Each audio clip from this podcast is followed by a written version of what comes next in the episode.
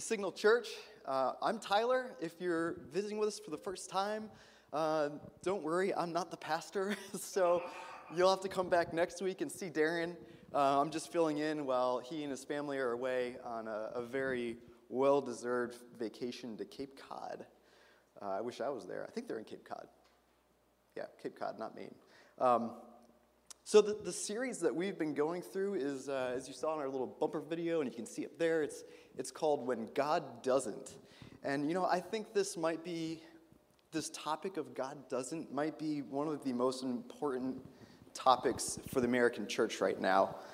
And I say that because we live in this kind of like instant, like microwave society where we don't have like patience. You know what I mean? And that's kind of seeped into the American church where we have these belief systems that, that says, if you do this, then God will do this for you.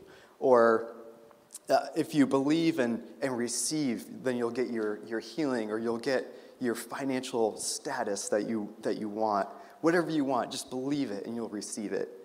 Now, I believe that these are all good things. Uh, I believe that God will miraculously and instantly heal people. Uh, I believe that He's sovereign over our finances. But what happens when He doesn't?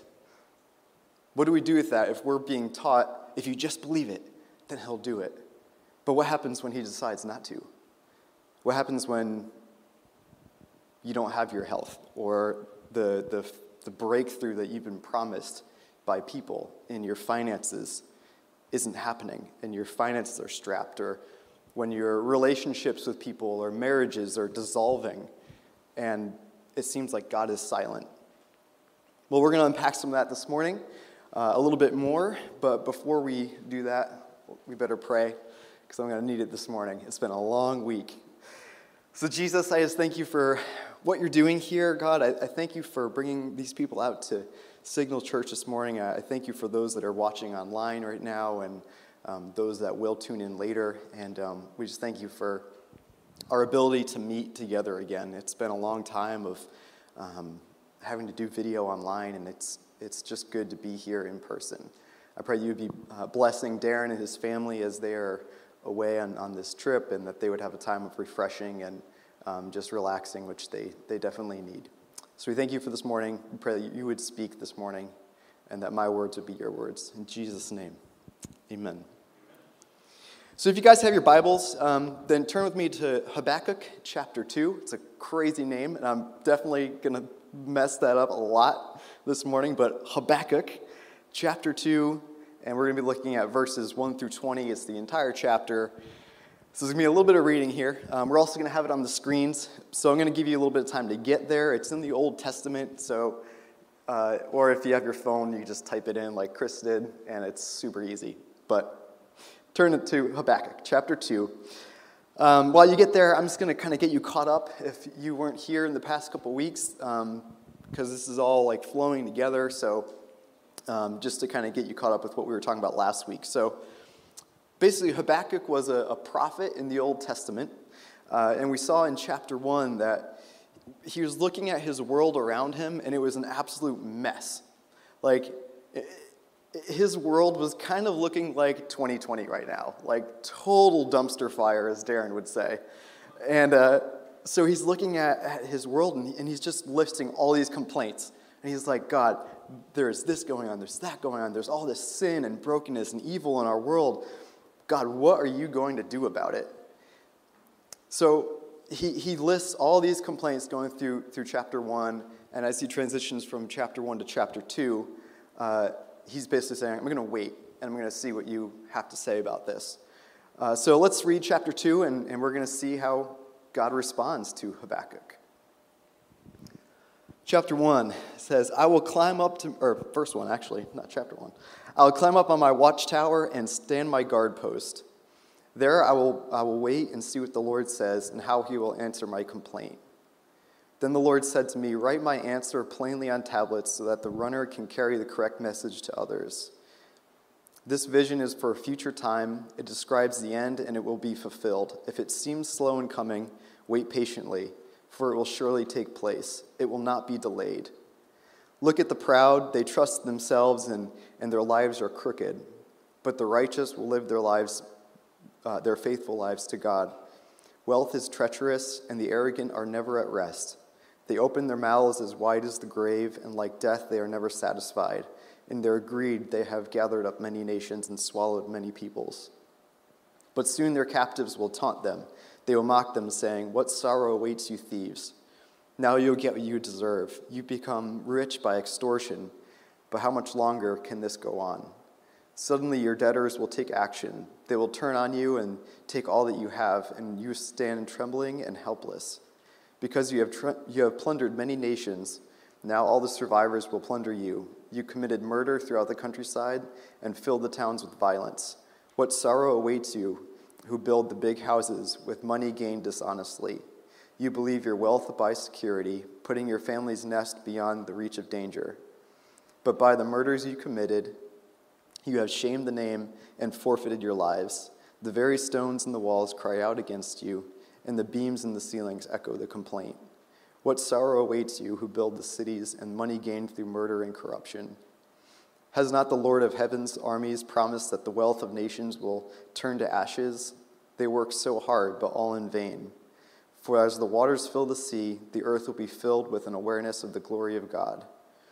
What sorrow awaits you who make your neighbors drunk? You force your cup on them so that you can gloat over their shameful nakedness. But soon it will be your turn to be disgraced. Come and drink and be exposed. Drink of the cup of the Lord's judgment, and all your glory will be turned, will be turned to shame. You cut down the forests of Lebanon. Now you will be cut down. You, you destroyed the wild animals, so now their terror will be yours. You committed murder throughout the countryside and filled the towns with violence. What good is an idol carved by man or a cast image that deceives you? How foolish to trust in your own creation, a God that can't even talk. What sorrow awaits you who say to wooden idols, Wake up and save us. To speechless stone images, you say, Rise up and teach us. Can an idol tell you what to do? They may be overlaid with gold and silver, but they are lifeless inside. But the Lord is, is, is in his holy temple. Let all the earth be silent before him. Just reading this and just looking at the current events of our day right now, um, not even related to coronavirus or the tropical storm or hurricane.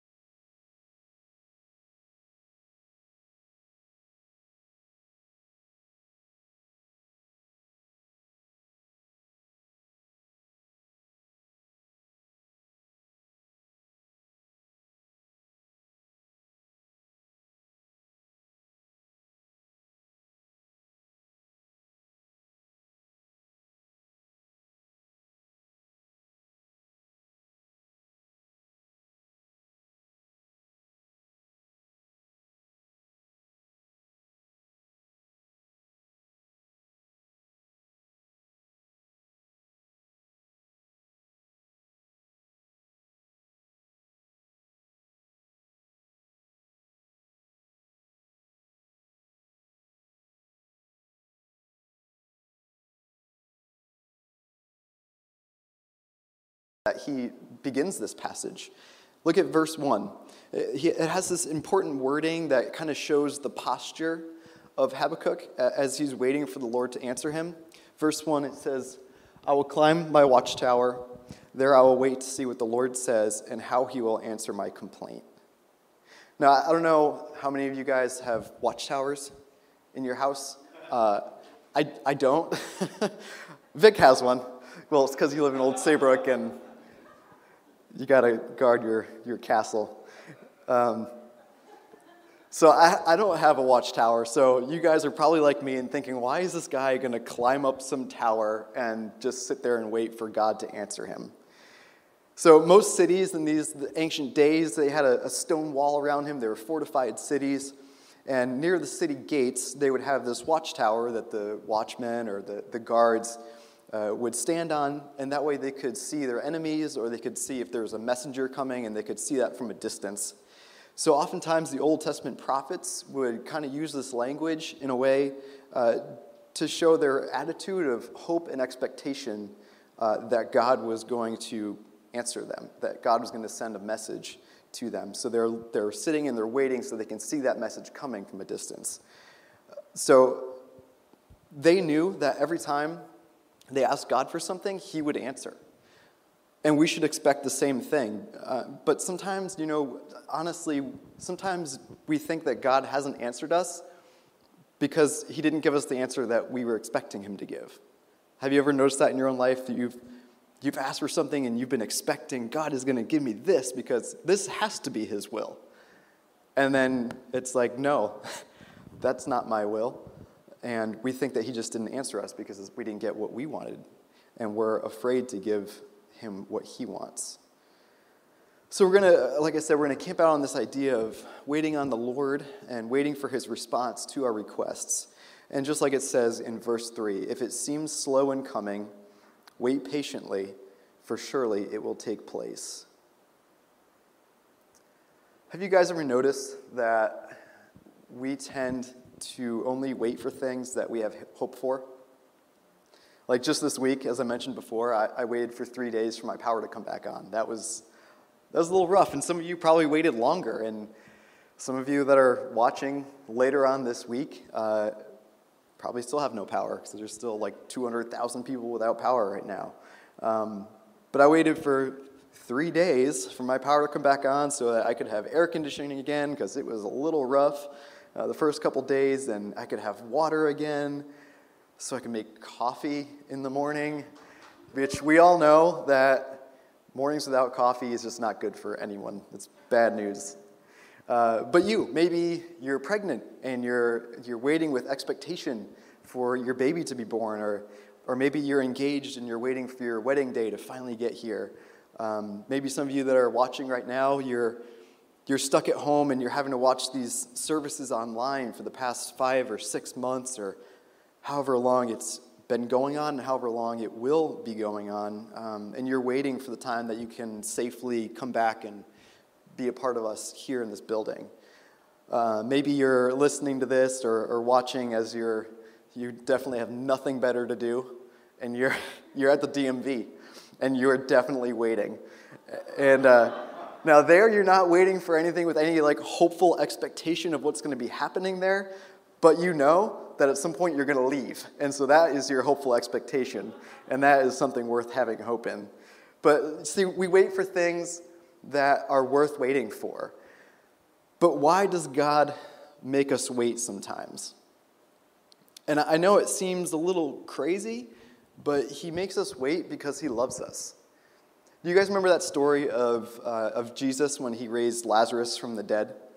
So Jesus receives this message that Lazarus is really sick, and his friends and family send the, the message to Jesus um, saying, We want you to come and heal Lazarus. Uh, Jesus loved Lazarus, he loved his family. But because Jesus loves Lazarus and Mary and Martha so much, he decides that he's going to wait until Lazarus is dead to show up. And he, and he shows up, and, and Mary and Martha are like, Where were you? If you had come, you knew that he was sick. If you had come, he wouldn't have died. You could have saved him. And you got the message far enough in advance that you could have been here in time. So, how does that make any sense? How does it make sense that because Jesus loves them so much, he decides to allow Lazarus to die? Well, he loved them so much because he wanted Lazarus and Mary and Martha and the rest of the family to experience a person being raised from the dead and, and then teach them about the resurrection. He had a greater plan for them than they could have imagined. And you know, oftentimes God makes us wait because He's doing something greater in us. Uh, he's, and He's building our character to look more like His. In James 1, uh, verses 2 and 3, it says, When troubles of any kind come your way, consider it an opportunity for great joy for you know that your faith is tested and your endurance has a, a chance to grow. And I know that I have been in this place, uh, and it's, it's tough when you're waiting for closure on something. And it's painful and it's full of unknowns. Um, but God had me waiting, uh, and, and God was testing my trust. Um, when, when God tests our faith and when He's making us wait, He's, he's asking us, Do you trust me?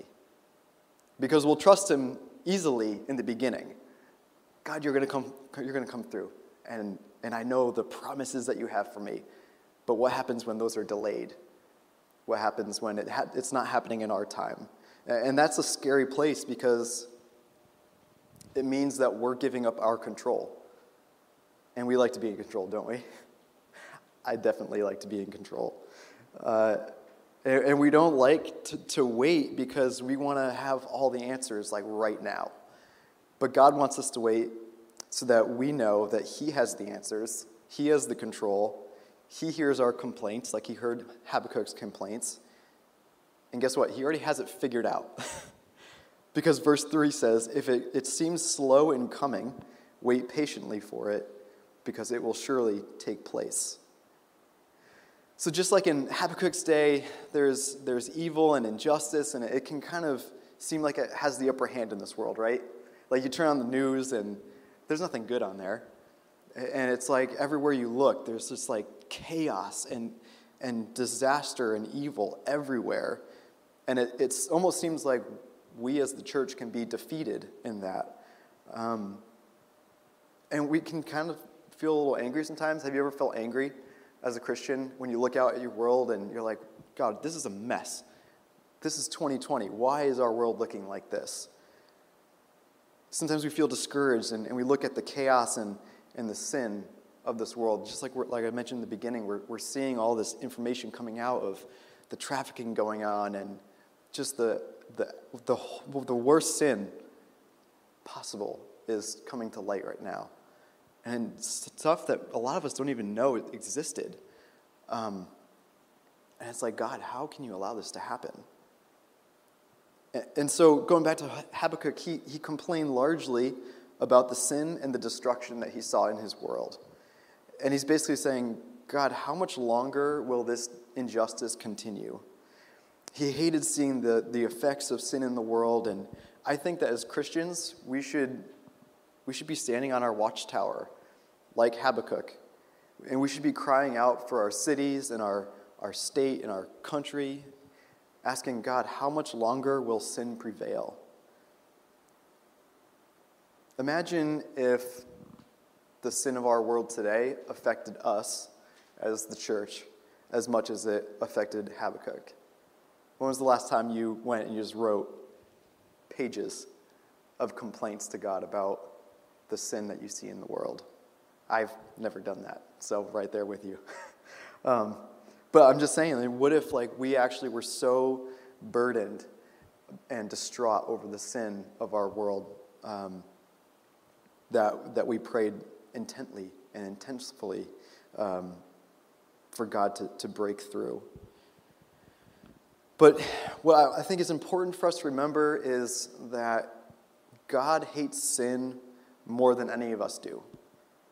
And the punishment for sin is going to come. Like, again, like verse 3 said, it might seem delayed, but it's coming. And it's actually not delayed because it's in God's timing, but it seems like it can be delayed at times. So God hates sin more than any of us do, and, and the punishment's going to come. There, there will be a day when all things will be made right and until then, there will be pain, there will be suffering, there will be evil. But God has it all, He is in control of all of it. And the truth is that Christians, us, the church, will go through hard times. We're going to go through difficult times. And sometimes it can feel like there's no hope.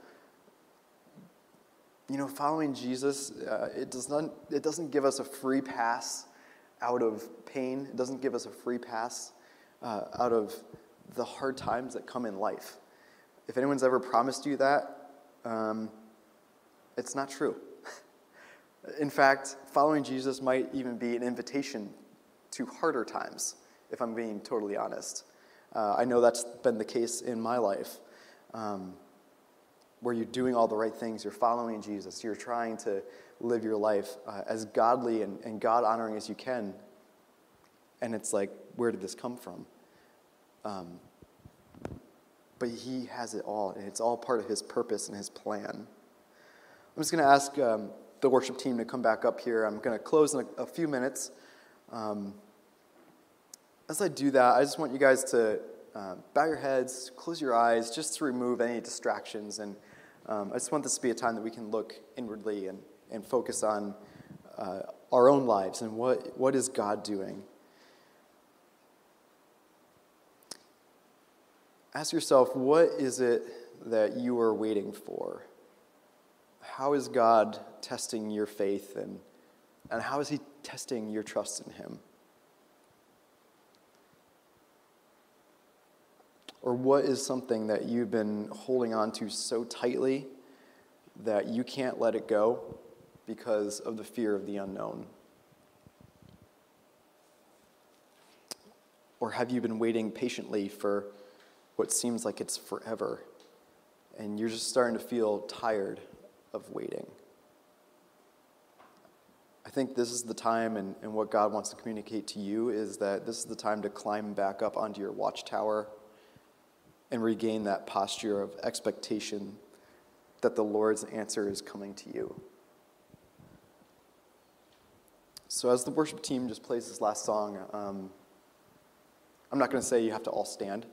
Uh, if you want this to be a time that you just sit and pray and reflect um, and just have a moment with the Lord, um, worship however you feel you need to right now, um, and just connect with God in this